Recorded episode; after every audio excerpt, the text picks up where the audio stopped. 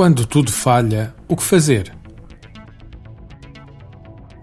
Muitas vezes nas vendas deparamos com situações em que parece que tudo à nossa volta se desmorona e nada funciona. Ligamos para os clientes e eles não atendem. Tentamos marcar reuniões e nada. A nossa lista de propostas em curso está cada vez mais pequena. E não tarda nada, começamos a dar uma olhadela às secções de anúncios de emprego a ver quem é que está a recrutar comerciais. Só quem nunca vendeu é que não sabe o que é um vazio nas vendas. Estar dois ou três meses sem resultados é das piores coisas que pode acontecer a um vendedor. O desespero começa a instalar-se e muitas vezes deixamos que nos abata e faça com que fiquemos cada vez pior. É fácil, na formação de vendas, falar sobre motivação, dinamismo, ir à luta, mas só quem, como eu e muitos outros, passou pela carreira de vendedores é que consegue dar importância a este facto. Uma das razões pela qual na Ideias e Desafios não trabalhamos com formadores que não tenham experiência de terreno concreta de vendas é precisamente esta. Sem se ter passado por lá, não se dá valor a pormenores que por vezes fazem toda a diferença. Como é evidente, isto permite-nos ter um impacto muito maior nas equipas comerciais que formamos e acompanhamos, dado que elas próprias entendem que à sua frente está alguém que já passou pelo que estão a passar no momento. Um dos problemas dos vazios nas vendas prende-se com o facto dos clientes muitas vezes percepcionarem que algo não está bem, ainda o vendedor está a entrar no seu gabinete.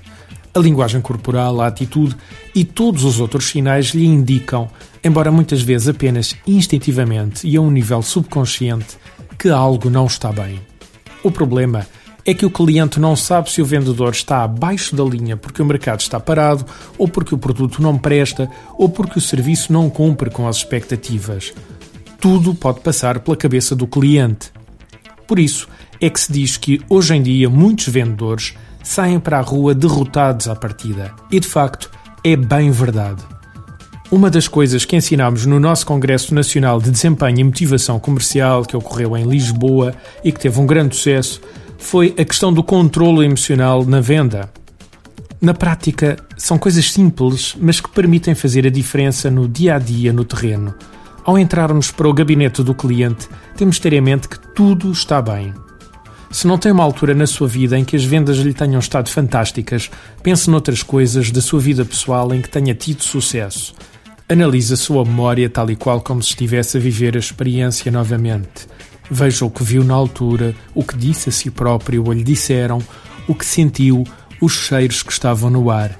Enfim, torne a memória o mais rica possível sensorialmente.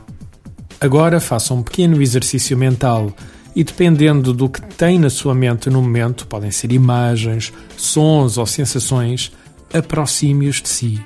Se for uma imagem, torne-a maior, com mais cor, mais intensa. Se for um som, torne-o mais próximo. Se for uma sensação, sinta a crescer dentro de si e a intensificar-se. Pode não sentir nada, mas poderá também, como a maior parte das pessoas, sentir que toda a emoção que surgiu ao reviver o seu momento de sucesso se intensifica e que tudo isso faz com que surja um sorriso nos lábios e volte a experienciar um pouco desse sucesso. Abra os olhos e vá vender. Trabalhando a emoção desta forma, estamos a conseguir focar-nos em algo positivo na venda e muitas vezes a diminuir as respostas emocionais negativas que os nossos clientes farejam no ar sem que nos apercebamos. Esta é apenas uma das técnicas que existem nesta área. Pode parecer simples, mas por vezes as coisas mais simples são as mais eficazes na venda e também na nossa vida. Artigo de José Almeida, locução de João de Souza, produzido nos estúdios da Universidade Autónoma de Lisboa. Procure mais recursos no site ideiasedesafios.com.